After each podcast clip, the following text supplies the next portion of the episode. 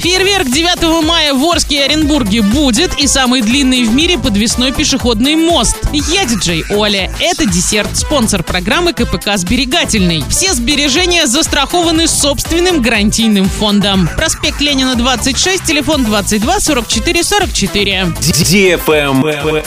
News. В честь Дня Победы в Оренбурге и Орске запланирована масса мероприятий. А вечером 9 мая по традиции жителей обоих городов ждет праздничный фейерверк. Залпы салютов прогремят в Оренбурге на двух площадках в 22.00 в парке имени 50-летия СССР и на площади имени Ленина. В Орске фейерверк запустят на площадке возле Дворца спорта «Юбилейный» тоже в 22 часа. Лайк.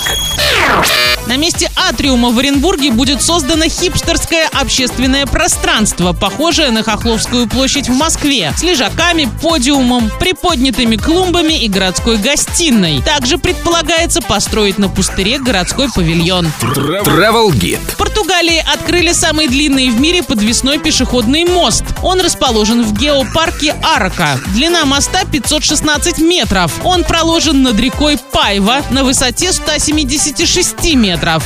Подвесной мост поддерживается стальными тросами и двумя огромными V-образными башнями. Перила и настил выполнены из жесткой открытой сетки, поэтому под собой посетители будут видеть ущелье. Переход через весь мост занимает около 10 минут. Строили мост два года и завершилось строительство в июле 20-го. Но из-за пандемии открытие перенесли почти на год. Мост обошелся в 2 миллиона 300 тысяч евро. Он способен заинтересовать разных людей, любителей инженерии, ценителей природы и тех, кто любит экстрим. На этом все. Напоминаю тебе спонсор программы КПК «Сберегательный».